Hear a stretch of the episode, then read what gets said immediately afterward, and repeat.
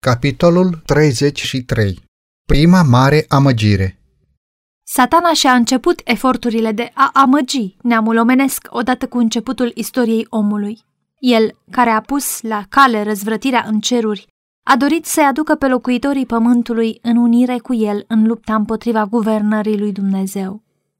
Adam și Eva fuseseră pe deplin fericiți în ascultare de legea lui Dumnezeu și faptul acesta era o mărturie permanentă împotriva pretențiilor pe care satana le ridicase în ceruri, și anume că legea lui Dumnezeu era opresivă și opusă binelui făpturilor sale. Nu numai atât, dar invidia lui satana a fost mult mai aprinsă atunci când a fost dăruit căminul frumos pregătit pentru perechea fără păcat. S-a hotărât să-i ducă la cădere, ca, fiind despărțiți de Dumnezeu și sub puterea lui, să câștige stăpânire asupra pământului și aici să-și întemeieze împărăția, în opoziție cu cel prea înalt. Dacă satana s-ar fi descoperit în caracterul lui adevărat, ar fi fost respins imediat, căci Adam și Eva fuseseră avertizați împotriva acestui vrășmaș primejdios. Dar el a lucrat în întuneric, ascunzându-și planurile ca să poată îndeplini mai cu succes scopul lui, folosind șarpele ca mediu, pe atunci o ființă cu înfățișare fermecătoare s-a adresat personal Evei. Oare a zis Dumnezeu să nu mâncați din toți pomii din grădină? Geneza 3 cu 1. Dacă Eva n-ar fi intrat în discuție cu ispititorul, ea ar fi fost în siguranță, dar s-a aventurat să ducă tratative cu el și a căzut victimă vicleniilor lui. Tot astfel sunt biriți și astăzi unii. Ei se îndoiesc și discută cu privire la cererile lui Dumnezeu. În loc să asculte de poruncile divine, primesc teoriile omenești care ascund numai planurile lui satana.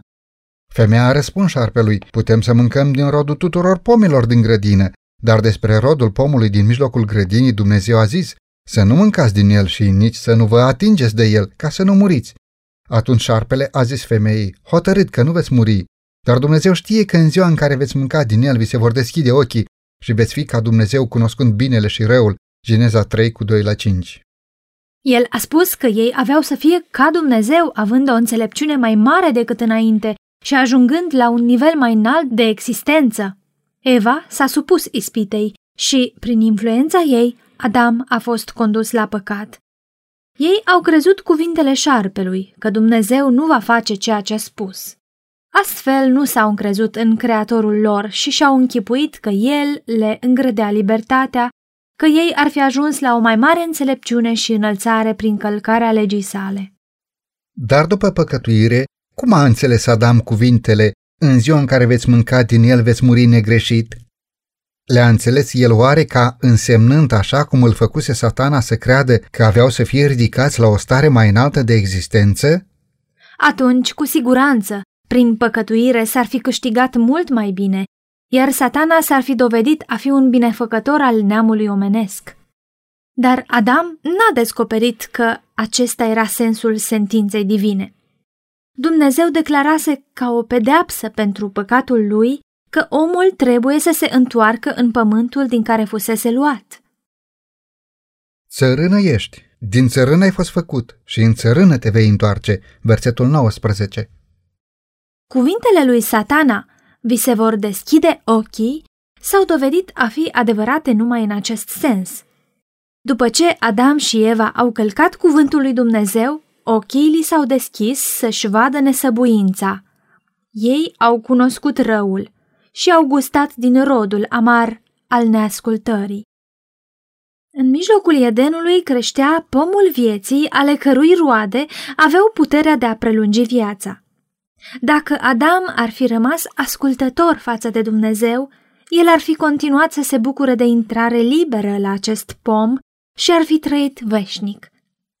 Dar atunci când a păcătuit, i s-a interzis să se mai împărtășească din pomul vieții și a devenit astfel supus morții. Sentința divină spunea, țărână ești și în țărână te vei întoarce, aceasta arăta către deplină stingere a vieții. Nemurirea făgăduită omului cu condiția ascultării este pierdută prin păcătuire. Adam nu putea transmite urmașilor lui ceea ce el nu avea, și n-ar fi fost nicio nădejde pentru neamul omenesc căzut dacă Dumnezeu, prin jertfa Fiului Său, n-ar fi adus nemurirea, deoarece moartea a trecut asupra tuturor oamenilor pentru că toți au păcătuit. Hristos a adus la lumină viață și nemurirea prin Evanghelie. Numai prin Hristos se poate câștiga nemurirea. Isus spunea, cine crede în Fiul are viață veșnică, dar cine nu crede în Fiul nu va vedea viața. Ioan 3 cu 36 Orice om poate ajunge în posesia acestei binecuvântări prețioase dacă împlinește condițiile. Toți aceia care prin stăruința în bine caută slava, cinstea și nemurirea vor primi viața veșnică. Roman 2 cu 7 Singurul care i-a făgăduit lui Adam viața prin neascultare a fost marele amăgitor. Iar declarația șarpelui către Eva în Eden, hotărât că nu veți muri, a fost prima predică despre nemurirea sufletului. Totuși, declarația aceasta, care se bazează numai pe autoritatea lui satana, răsună de la amvoanele creștinătății și este primită de majoritatea omenirii tot atât de ușor cum a fost primită de primii noștri părinți. Sentința divină, sufletul care păcătuiește, acela va muri, este făcută a însemna, sufletul care păcătuiește nu va muri, ci va trăi veșnic. Nu putem decât să ne mirăm de absurditatea care face pe oameni atât de les necrezători la cuvintele satanei și atât de necredincioși față de cuvintele lui Dumnezeu. Dacă omul, după cădere, ar fi avut intrare liberă la pomul vieții, ar fi trăit veșnic și în felul acesta păcatul ar fi fost nemuritor. Dar un heruvim cu o sabie de foc a păzit drumul care duce la pomul vieții și nimănui din familia lui Adam nu i-a fost îngăduit să treacă această barieră și să se împărtășească din rodul dătător de viață. De aceea nu există păcătos nemuritor. Dar după cădere, satana i-a îndemnat pe îngerii lui să facă un efort deosebit pentru a răspândi credința că omul ar fi de la natură nemuritor și amăgindu-i pe oameni să creadă această rătăcire, urma să se ajungă la concluzia că păcătosul ar trăi în nenorocire veșnică. Apoi, prințul întunericului, lucrând prin agenții lui, îl prezintă pe Dumnezeu ca pe un tiran răzbunător, declarând că el îi aruncă în iad pe toți aceia care nu-i sunt pe plac și îi face să simtă mânia lui și că, în timp ce suferă o groază și un chin de nedescris în flăcările veșnice, creatorul lor privește cu satisfacție la ei. În felul acesta, satana pune atributele lui pe seama creatorului și binefăcătorului omenirii. Cruzimea este de la el, de la satana. Dumnezeu este iubire. Și tot ce a creat a fost creat curat, sfânt și plăcut, până când a fost adus păcatul de către primul mare răzvrătit. Satana însuși este vrășmașul care ispitește pe om la păcat și după aceea îl distruge dacă poate, iar când este sigur de victimă, atunci se bucură de ruinile pe care le-a produs. Dacă i s-ar îngădui, el ar prinde tot neamul omenesc în plasa lui. Dacă n-ar fi intervenția puterii divine, atunci niciun fiu sau fică al lui Adam n-ar scăpa. Satana caută să-i învingă pe oameni astăzi așa cum i-a biruit pe primii noștri părinți, slăbindu-le încrederea în creatorul lor și ducându-i la îndoială față de înțelepciunea guvernării sale și a dreptății legilor sale. Satana împreună cu agenții lui îl prezintă pe Dumnezeu ca fiind mai rău decât ei pentru a-și justifica răutatea și răzvrătirea.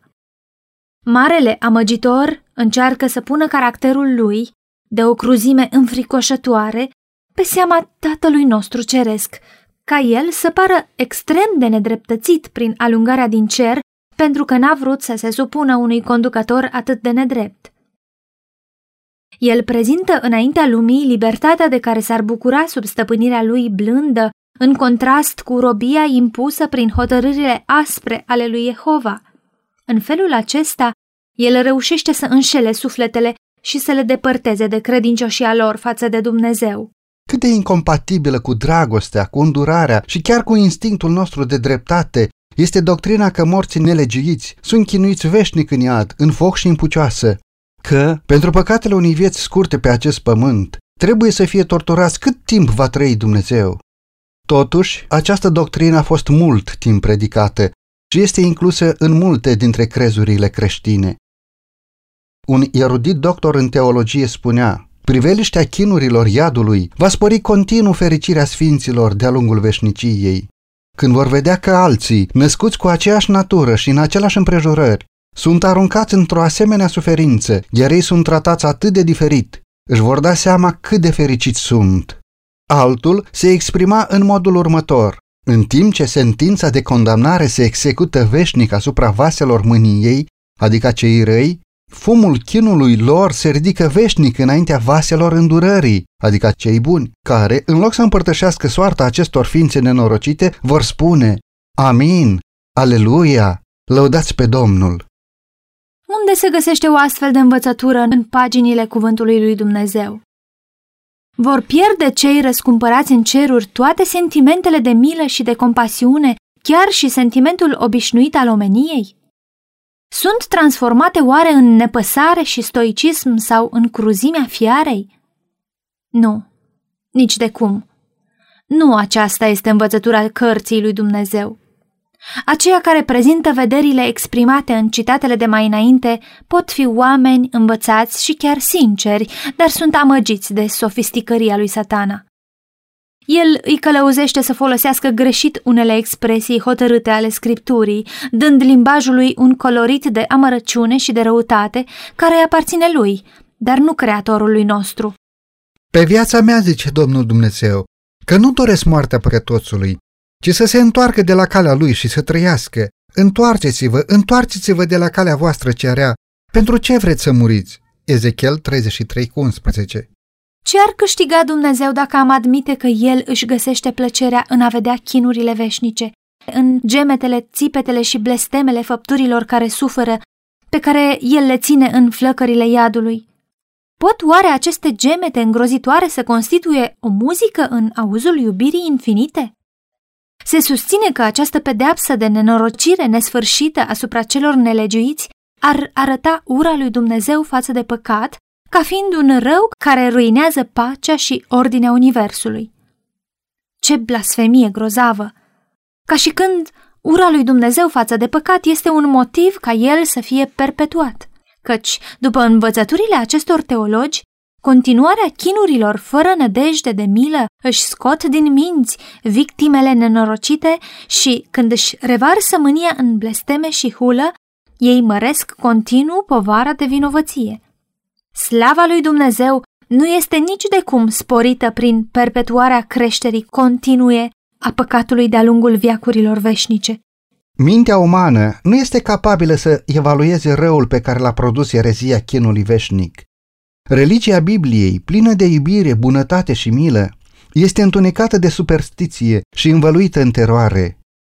Când vedem în ce culori false a zugrăvit satana caracterul lui Dumnezeu, să ne mai mirăm că oamenilor le este frică și chiar îl urăsc pe îndurătorul nostru creator?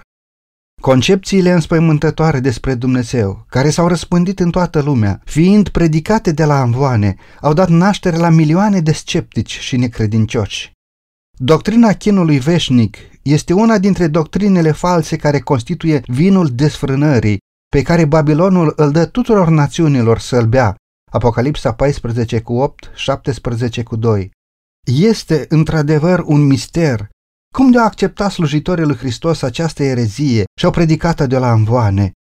Ca și sabatul fals, au preluat-o tot de la Roma și, deși este adevărat că a fost predicată de oameni mari și de bună credință, asupra acestui subiect ei nu au avut lumina pe care o avem noi, ei fiind răspunzători numai pentru lumina care a strălucit în timpul lor, pe când noi suntem responsabili pentru lumina care strălucește în zilele noastre.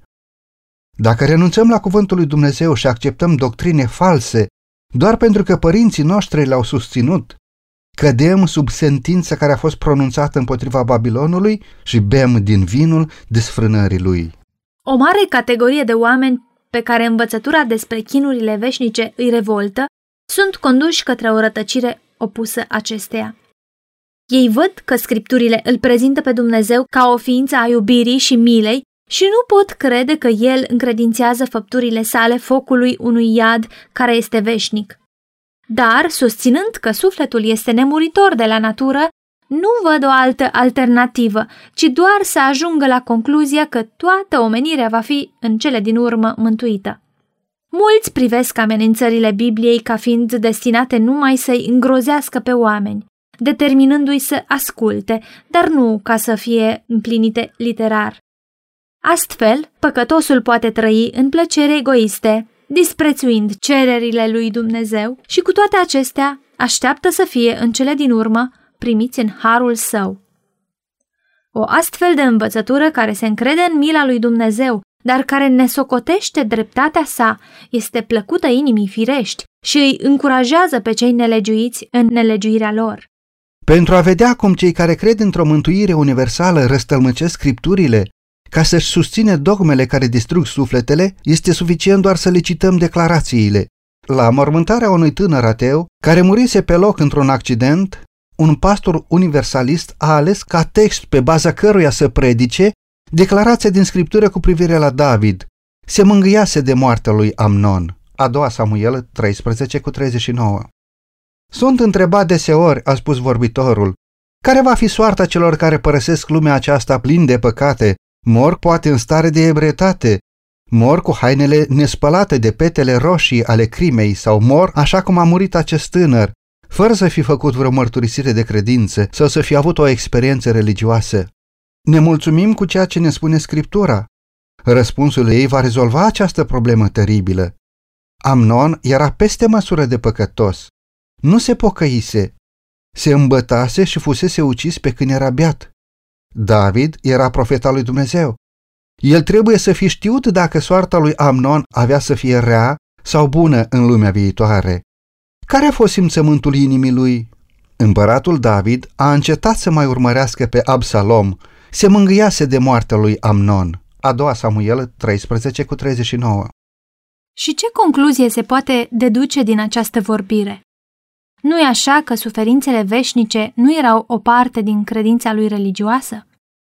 Așa înțelegem noi, și aici descoperim un argument puternic pentru susținerea unei ipoteze mai plăcute, mai luminoase, mai binevoitoare cu privire la curăția și pacea universală de la urmă. El a fost mângâiat văzând că fiul lui era mort. Și de ce așa? Pentru că, prin ochiul profeției, el putea privi înainte la un viitor glorios, să vadă că fiul lui, scăpat de toate ispitele, eliberat de robie și curățit de stricăciunea păcatului, după ce a fost făcut îndeajuns de sfânt și luminat, a fost primit în adunarea spiritelor înălțate în bucurie. Singura lui mângâiere a fost aceea că, fiind mutat din această stare de păcat și de suferință, iubitul lui fiu se dusese acolo unde adierile plăcute ale Duhului Sfânt aveau să se reverse peste sufletul lui întunecat, acolo unde aveau să fie descoperite minții lui înțelepciunea cerului și adierile dulci ale iubirii nemuritoare și în felul acesta era pregătit cu o fire sfințită să se bucure de odihnă și de societate moștenirii cerești. În aceste gânduri am dorit să se înțeleagă că noi credem că mântuirea în ceruri nu depinde de nimic din ceea ce facem în această viață, nici de o schimbare actuală a inimii, nici de credința de acum sau o mărturisire a religiei. În felul acesta, pretinsul slujitor al lui Hristos repetă rătăcirea spusă de șarpele din Eden. Negreșit, nu veți muri. În ziua în care veți mânca, vi se vor deschide ochii și veți fi ca Dumnezeu. El declară că cei mai mari păcătoși, criminali, hoții, adulterii, după moarte, vor fi pregătiți să intre în strălucirea veșnică. Cum ajunge acest falsificator al scripturilor la asemenea concluzii? Dintr-o singură propoziție, care exprimă supunerea lui David în fața hotărârii providenței? David a încetat să mai urmărească pe Absalom, cât se mângâiase de moartea lui Amnon. Durerea sfâșietoare fiind alinată, cu trecerea timpului, gândurile lui David s-au îndreptat de la fiul mort la cel viu, care fugise de frica pedepse pe care o merita pentru crima lui. Este aceasta dovada că Amnon cel bețiv și incestuos a fost dus imediat după moarte în locuințele fericirii pentru a fi curățat și pregătit să trăiască în compania îngerilor fără păcat? Într-adevăr, o poveste plăcută, numai bună pentru a satisface inima neschimbată. Aceasta este exact doctrina lui satana și este foarte eficientă. Când oamenii cred astfel de lucruri, ar trebui să ne mai mire faptul că răul abundă? Calea urmată de acest fals învățător o ilustrează pe aceea a altora. Câteva cuvinte ale scripturii sunt despărțite de contextul lor, care în multe cazuri ar avea înțelesul exact contrar față de interpretarea care li se dă. Și astfel de pasaje despărțite sunt schimbate și folosite ca dovezi ale învățăturilor care n-au niciun temei în cuvântul lui Dumnezeu. Mărturia citată ca dovadă că Amnon cel bețiv se află în ceruri este doar o deducție, contrazisă direct de declarația clară și pozitivă a Scripturii, care spune că niciun bețiv nu va moșteni împărăția lui Dumnezeu. 1 Corinteni 6 cu 10 În felul acesta, cei îndoielnici, necredincioși și sceptici schimbă adevărul în minciună. Și mulțimile au fost amăgite de sofistica lor și sunt legănați să doarmă în leagănul siguranței firești. Dacă ar fi adevărat că sufletele tuturor oamenilor au trecut direct în ceruri după clipa descompunerilor, atunci am dorit mai degrabă moartea decât viața. Mulți au fost determinați de această credință să-și pună capăt vieții. Când sunt copleșiți de necaz, încurcături și de asămăgiri, le pare mult mai ușor să-și curme firul cel fragil al vieții ca să se înalțe în strălucirea lumii veșnice. Dumnezeu a dat o dovadă categorică în cuvântul său că El îi va pedepsi pe călcătorii legii sale. Aceia care se amăgesc cu ideea că El este prea milostiv pentru a-și aduce la îndeplinire dreptatea asupra păcătosului, să privească la crucea de pe calvar. Moartea Fiului nevinovat al lui Dumnezeu dovedește că plata păcatului este moartea, că orice călcare a legii lui Dumnezeu trebuie să-și primească plata dreaptă. Hristos cel fără păcat s-a făcut păcat pentru om. El a suportat vina călcării legii și ascunderea feței tatălui până când inima i-a fost sfâșiată și viața i-a fost drobită. Întreaga această jertfă a fost adusă pentru ca păcătoșii să poată fi mântuiți. Omul nu poate fi liber de pedeapsa păcatului nici pe o altă cale și orice suflet care refuză să se împărtășească de ispășire asigurată cu un preț atât de mare, trebuie să poarte în persoana sa proprie vinovăția și pedeapsa pentru încălcarea legii. Să luăm seama la ceea ce spune Biblia mai departe cu privire la omul neevlavios și nepocăit, pe care universalistul îl așează în cer, ca pe îngerii sfinți și fericiți. Celui ce îi este sete, îi voi da să bea fără plată din izvorul apei vieții. Apocalips 21 cu 6 Această făcăduință este numai pentru aceia care însetează. Apa vieții o vor primi numai aceia care simt nevoia după ea și o caută cu prețul pierderii tuturor celorlalte lucruri. Cel ce va birui va moșteni aceste lucruri. Eu voi fi Dumnezeul lui și el va fi fiul meu. Versetul 7 Iată aici arătate și condițiile. Pentru a moșteni aceste lucruri trebuie să ne împotrivim și să biruim păcatul. Prin profetul Isaia, Domnul declară, Bine de cel neprihănit, lui îi va merge bine. Vai de cel rău, lui îi va merge rău, căci va culege rodul faptelor lui. Isaia 3 cu 10 și 11 Totuși, măcar că păcătosul face de 100 de ori răul, spune înțeleptul, și stăruiește multă vreme în el, eu știu că fericirea este pentru cei ce se tem de Domnul și au frică de El, dar cel rău nu este fericit. Eclesiastul 8 cu 12 și 13. Iar Pavel mărturisește că păcătosul își adună o comoară de mânie pentru ziua mâniei și descoperirii judecății cele drepte a lui Dumnezeu, care va da fiecăruia după faptele sale, necaz și durere oricărui suflet omenesc care face răul, Romani 2 cu 5, 6 și 9. Nici un curvar, nici un stricat, nici un lacom de avere care este un închinător la idol n-are parte de moștenire în împărăția lui Hristos și a lui Dumnezeu. Efesini 5 cu 5. Urmăriți pacea cu toții și sfințirea, fără de care nimeni nu va vedea pe Dumnezeu. Evrei 12 cu 14. Ferice de cei ce își spală hainele ca să aibă drept la pomul vieții și să intre pe porți în cetate, afară sunt câini, vrăjitorii, curvari, ucigași, închinători la idol și oricine iubește minciuna și trăiește în minciună, Apocalips 22 cu 14 și 15. Dumnezeu a dat oamenilor o declarație cu privire la caracterul său și la metoda sa de a trata păcatul.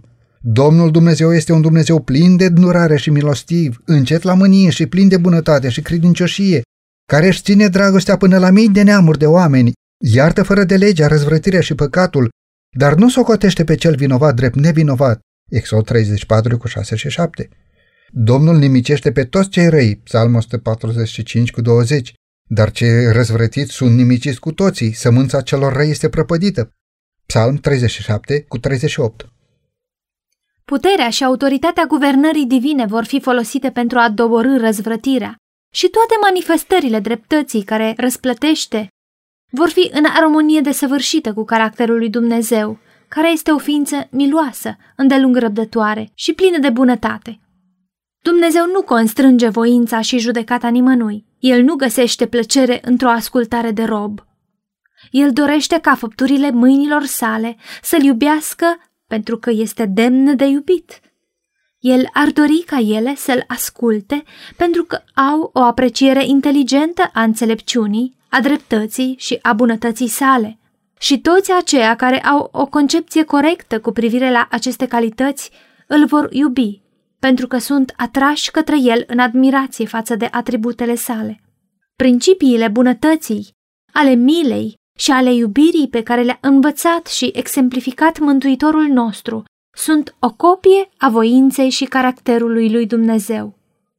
Hristos a declarat că n-a învățat nimic altceva decât ceea ce a primit de la tatăl său. Principiile guvernării divine sunt în armonie desăvârșită cu învățăturile Mântuitorului, care spune Iubiți pe vrăjmașii voștri, Dumnezeu aduce la îndeplinire dreptatea asupra celor nelegiuiți pentru binele Universului și chiar pentru binele acelora asupra cărora sunt îndreptate judecățile sale, el i-ar face fericiți dacă ar putea, ținând seama de legile guvernării sale și de dreptatea caracterului său. El îi înconjoară cu dovezile iubirii sale, le dă cunoștința cu privire la legea sa și îi urmărește cu darurile harului său.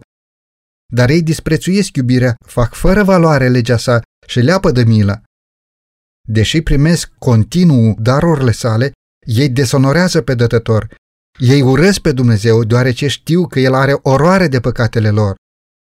Dumnezeu suportă îndelung perversitatea lor, dar ora hotărâtă va veni în cele din urmă când soarta le va fi hotărâtă. Va obliga El atunci pe acești răsculați să stea de partea sa? Îi va obliga oare să facă voia sa? Aceia care l-au ales pe satana drept conducător al lor și au fost stăpâniți de puterea lui, nu sunt pregătiți să intre în prezența lui Dumnezeu. Mândria, amăgirea, desfrâul, cruzimea s-au fixat în caracterul lor. Pot ei să intre în ceruri și să trăiască veșnic cu aceea pe care i-au disprețuit și i-au urât pe pământ? Niciodată adevărul nu va fi pe placul mincinosului.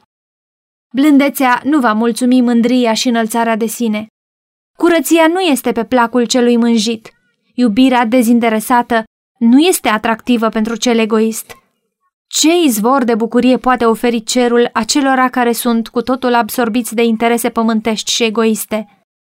Ar putea cei care toată viața s-au răzvrătit împotriva lui Dumnezeu să ajungă dintr-o dată în ceruri și să vadă perfecțiunea, sfințenia care există acolo, inimi pline de iubire, fețe strălucind de bucurie, muzica încântătoare și melodioasă înălțându-se spre onoarea lui Dumnezeu și a mielului, și torente neîntreruptă de lumină revărsându-se asupra răscumpăraților dinspre acela care stă pe tron?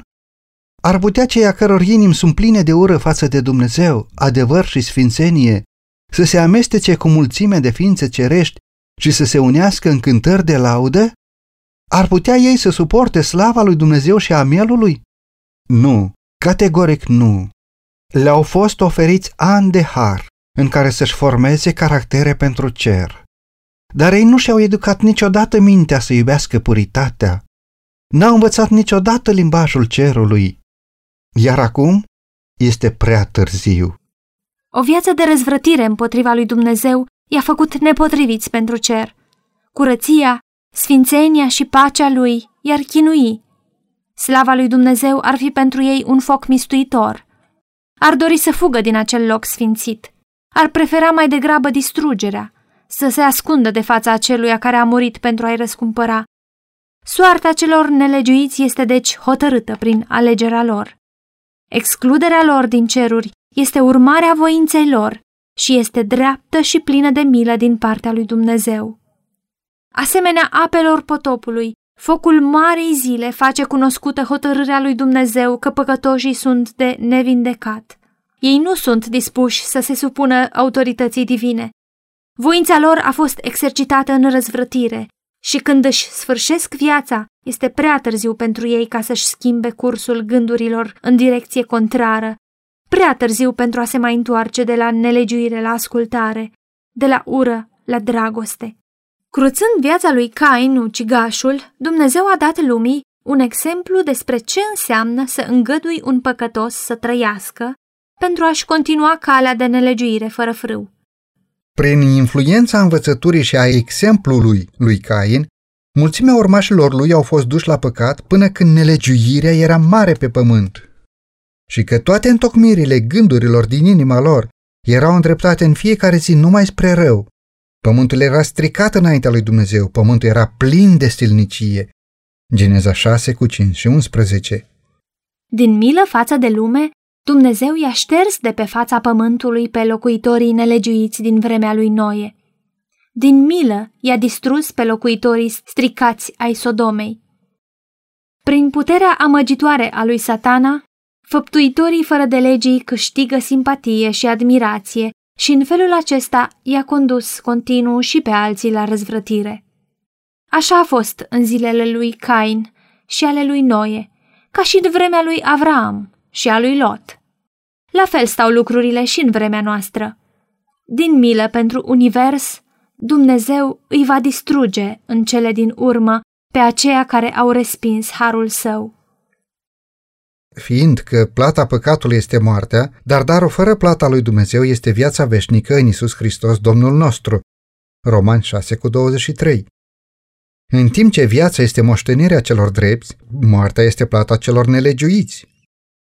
Moise a spus lui Israel, ți-am pus înainte viața și binele, moartea și răul. Deuteronom 30 cu 15. Moartea la care se referă aceste texte nu este aceea pronunțată asupra lui Adam, deoarece toată omenirea suferă pedeapsa pentru călcarea lui. Este moartea a doua, care este pusă în contrast cu viața veșnică. Ca urmare a păcatului lui Adam, moartea a trecut asupra întregului neam omenesc. Toți, fără deosebire, merg în mormânt, iar prin prevederile planului de mântuire, toți vor fi scoși din mormintele lor. Va fi o înviere a celor drepți și a celor nedrepți. Și după cum toți mor în Adam, tot așa toți vor învia în Hristos. Faptele 24 cu 15. Dar se va face deosebire între cele două categorii care sunt înviați. Toți cei din morminte vor auzi glasul lui și vor ieși afară din ele. Cei ce au făcut binele vor învia pentru viață, iar cei ce au făcut răul vor învia pentru judecată. Ioan 5 cu 28 și 29. Aceia care au fost socotiți vrednici de înviere spre viață sunt fericiți și sfinți. Asupra lor a doua moarte n-are nicio putere. Apocalips 20 cu 6. Dar aceia care n-au primit iertare prin pocăință și credință trebuie să primească pedeapsa nelegirii lor, plata păcatului. Ei suferă pedeapsa care va fi diferită, ca durată și intensitate după faptele lor, dar în cele din urmă se încheie cu moartea a doua. Deoarece este imposibil pentru Dumnezeu, ținând seama de dreptatea și de mila sa, să-l mântuiască pe păcătos în păcatele lui, el îl privează de viața pe care, prin neascultare, a pierdut-o și de care s-a dovedit a fi nevrednic. Un scriitor inspirat spune, Încă puțină vreme și cel rău nu va mai fi. Te vei uita la locul unde era și nu va mai fi. Psalmi 37 cu 10 Iar un altul declară Și vor fi ca și când n-ar fi fost niciodată. Obadia 16 Acoperiți de infamie, se vor cufunda într-o uitare eternă și fără speranță. Astfel se va pune capăt păcatului cu tot blestemul și ruina pe care le-au adus. Psalmistul spune, Tu pedepsești neamurile, nimicești pe cel rău, le ștergi numele pentru totdeauna și pe vecie. S-au dus vrășmașii, n-au mai rămas din ei decât niște dărâmături veșnice. Psalmi 9 cu 5 și 6 Ioan în Apocalipsa, anticipând viața veșnică de care vor avea parte cei slăviți, aude un imn de laudă universal, neatins de nicio notă discordantă. Toate ființele din cer și de pe pământ îi dau slavă lui Dumnezeu. Apocalipsa 5 cu 13 Acolo nu există suflete pierdute care să-L hulească pe Dumnezeu în timp ce se zvârcolesc în chinuri veșnice, nici ființe nenorocite în iad, ale căror țipete de durere să se amestece cu imnurile celor mântuiți. Pe eroarea fundamentală a nemuririi naturale a sufletului se bazează doctrina stării conștiente în moarte, doctrină care, ca și cea a chinului veșnic, Este contrară scripturii, rațiunii și sentimentelor noastre de omenie. După credința populară, cei răscumpărați în ceruri au cunoștință de tot ce se petrece pe pământ, în mod deosebit de viața prietenilor pe care i-au lăsat în urmă. Dar cum poate exista un izvor de fericire pentru cei morți să știe necazurile celor vii, să fie martori la păcatele săvârșite de cei iubiți ai lor și să-i vadă suferind toate necazurile, dezamăgirile și grozăviile vieții? Cât de mult se vor bucura de fericirea cerească aceia care plutesc deasupra prietenilor lor de pe pământ? Și cât de revoltătoare este credința că, îndată ce suflarea părăsește trupul, sufletul celui nepocăit este încredințat flăcărilor iadului. Până la ce adâncim de groază trebuie să se cufunde aceștia ca să-și vadă prietenii intrând în mormânt nepregătiți ca să intre într-o veșnicie de vai și de păcat? Mulți au fost aduși la nebunie de acest gând chinuitor. Ce spun scripturile cu privire la aceste lucruri? David declară că omul nu este conștient în stare de moarte. Suflarea lor trece, se întorc în pământ și în aceeași zile pierd și planurile lor. Psalm 146 cu 4. Solomon dă aceeași mărturie. Cei vii, în adevăr, măcar știu că vor muri, dar cei morți nu știu nimic. Și dragostea lor, și ura lor, și pisma lor de mult au și pierit. Și niciodată nu vor mai avea parte de tot ce se face sub soare, Căci în locuința morților în care mergi nu este nici lucrare, nici chipzuință, nici știință, nici înțelepciune. Eclesiastul 9 cu 5 și 6 Când, ca răspuns la rugăciunea sa, viața lui Ezechia a fost prelungită cu 15 ani, împăratul, recunoscător, i-a dat lui Dumnezeu tributul laudei pentru mila sa cea mare. În această cântare, el spune motivul pentru care se bucură. Căci nu locuința morților te laudă, nu moartea te mărește și cei ce s-au pogărât în groapă nu mai nădăjduiesc în credincioșia ta, ci cel viu te laudă, ca mine astăzi. Isaia 38 cu 18 și 19 Teologia populară îl prezintă pe cel mort neprihănit ca fiind în ceruri, intrat în fericire și lăudându-l pe Dumnezeu cu o limbă nemuritoare. Dar Ezechia n-a putut vedea nicio perspectivă glorioasă în moarte – în cuvintele sale este de acord cu mărturia psalmistului. Căci cel ce moare nu-și mai aduce aminte de tine și cine te va lăuda în locuința morților? Nu morții laudă pe Domnul și nici vreunul din cei ce se pogoară în locul tăcerii. Psalm 6 cu 5 Petru, în ziua cinzecimii, a declarat că patriarhul David a murit și a fost îngropat, iar mormântul lui este între noi până în ziua de astăzi căci David nu s-a înălțat la cer, faptele 2 cu 29. Faptul că David va rămâne în mormânt până la înviere dovedește că cei neprihăniți nu merg în ceruri la moarte. Numai prin învierea și prin virtutea faptului că Isus a înviat, poate David în cele din urmă să stea la dreapta lui Dumnezeu. Iar Pavel spunea, căci dacă nu înviază morții, nici Hristos n-a înviat. Și dacă n-a înviat Hristos, credința voastră este zadarnică voi sunteți încă în păcatele voastre și, prin urmare, și cei ce au adormit în Hristos sunt pierduți. 1 Corinteni 15 cu 16 la 18 Dacă timp de patru mii de ani drepții la moartea lor au mers direct în ceruri, cum a putut spune Pavel că, dacă nu este înviere, și cei care au adormit în Hristos sunt pierduți? N-ar mai fi necesară nicio înviere. Martirul Tyndall, referindu-se la starea celor morți, spunea Mărturisesc deschis că nu sunt convins că ei sunt deja în slava de plină în care Hristos este sau îngerii aleși ai lui Dumnezeu. Nici acesta nu este un punct al credinței mele, căci dacă ar fi așa, socotesc că predicarea cu privire la învierea trupului ar fi un lucru zadarnic. William Tyndall, Preface to New Testament, ediția 1534 este un fapt neîndoielnic că nădejdea trecerii la nemurire cu ocazia morții a condus la o răspândire a neglijării învățăturii biblice cu privire la înviere. Această tendință a fost remarcată de dr. Adam Clark, care spunea Învățătura cu privire la înviere pare să fi fost predicată cu mult mai multe consecvențe printre primii creștini decât este astăzi. Cum se explică lucrul acesta? Apostolii au insistat continuu asupra ei și i-au îndemnat pe urmașii lui Hristos la stăruință, ascultare și la bucurie în vederea ei. Iar urmașii lor de astăzi rare ori o mai amintesc. Așa au predicat apostolii și așa au crezut creștinii bisericii primare. Așa predicăm și noi și așa cred ascultătorii noștri. Nu există în Evanghelie o altă învățătură asupra căreia să se pună un accent mai deosebit. Și nu este o învățătură în sistemul actual de predicare care să fie tratată cu mai multă neglijență. Acest lucru a continuat până când adevărul slăvit cu privire la înviere a fost aproape cu totul întunecat și pierdut din vedere de lumea creștină. Astfel, un scriitor religios de frunte, comentând cuvintele lui Pavel din 1 Tesaloniceni 4 cu 13 la 18, spune Urmărind scopurile practice de mângâiere, învățătura cu privire la nemurirea binecuvântată a dreptilor înlocuiește pentru noi orice doctrină nesigură cu privire la a doua venire a Domnului. La moartea noastră, Domnul vine pentru noi. Pentru aceasta trebuie să veghem și să ne rugăm. Cei morți sunt deja trecuți la slavă. Ei nu așteaptă trâmbița pentru judecată și pentru fericire. Dar când a fost gata să-și părăsească ucenicii, Iisus nu le-a spus că ei aveau să vină curând la el. Mă duc să vă pregătesc un loc, a spus el, și după ce mă voi duce și vă voi pregăti un loc, mă voi întoarce și vă voi lua cu mine. Ioan 14, cu 2 la 3.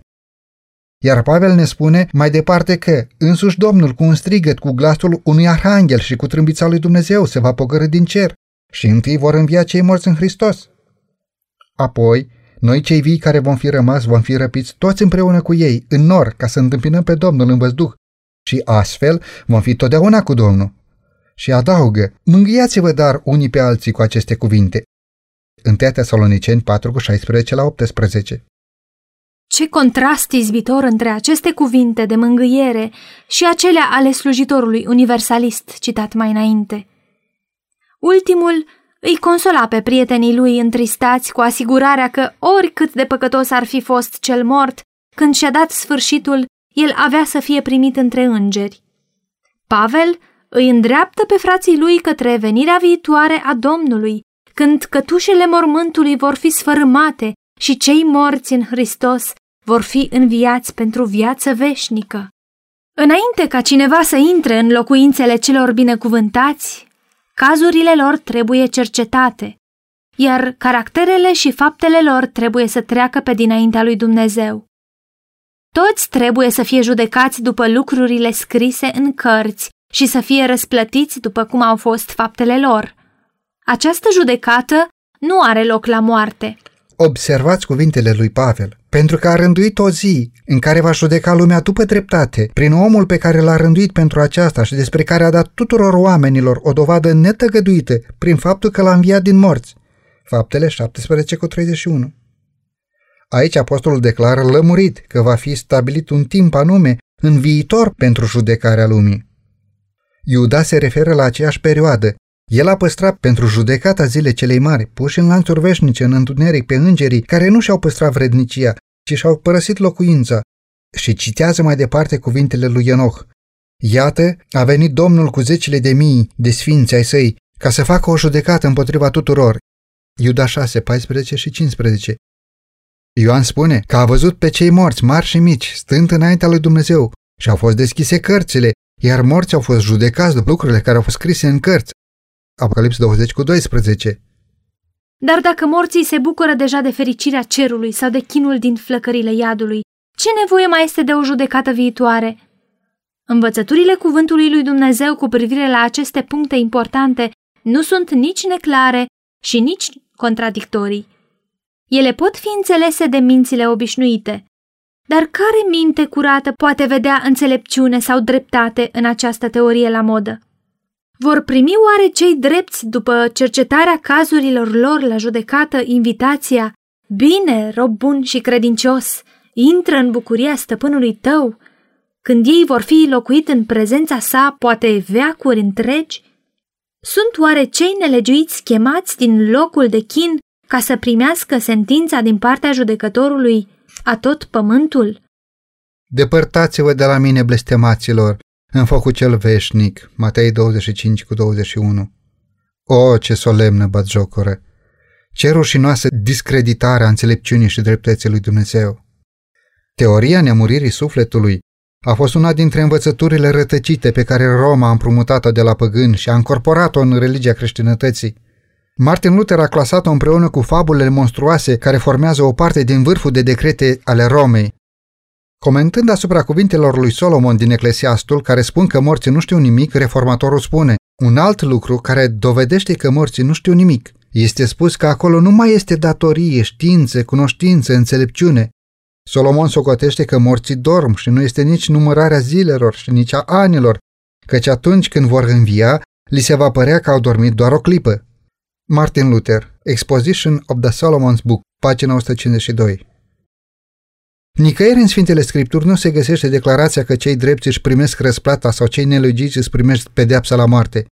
Patriarșii și profeții nu ne-au dat o astfel de asigurare. Hristos și apostolii nu ne-au dat nicio sugestie despre aceasta. Biblia învață lămurit că cei morți nu merg îndată în ceruri, ei sunt descriși ca dormind până la înviere. 1 Tesaloniceni 4 cu 14, Iov 14 cu 10 până la 12. Chiar în ziua când funia de argint se rupe, iar vasul de aur se sfarmă, Eclesiastul 12 cu 6, pierd și gândurile omului, aceia care coboară în mormânt stau în tăcere, ei nu mai știu nimic din ceea ce se face sub soare. Iov 14 cu 21. Ce binecuvântată odihnă pentru neprihănitul obosit! Fie timpul lung sau scurt, pentru ei nu este decât o clipă. Ei dorm și sunt treziți de trâmbița lui Dumnezeu la o nemurire glorioasă. Trâmbița va suna, morții vor învia nesupuși putrezirii. Când trupul acesta supus putrezirii se va îmbrăca neputrezire și trupul acesta muritor se va îmbrăca nemurire, atunci se va împlini cuvântul care zice Moartea a fost înghițită de biruință. 1 Corinteni 15 cu 52 la 54 Când sunt chemați din somnul lor adânc, încep să gândească exact de acolo de unde au încetat. Ultimul simțământ a fost boldul morții. Ultimul gând a fost acela al căderii sub puterea mormântului. Când se ridică din mormânt, primul lor gând se va prinde de strigătul biruitor. Unde ți este biruința moarte? Unde ți este boldul moarte? Versetul 55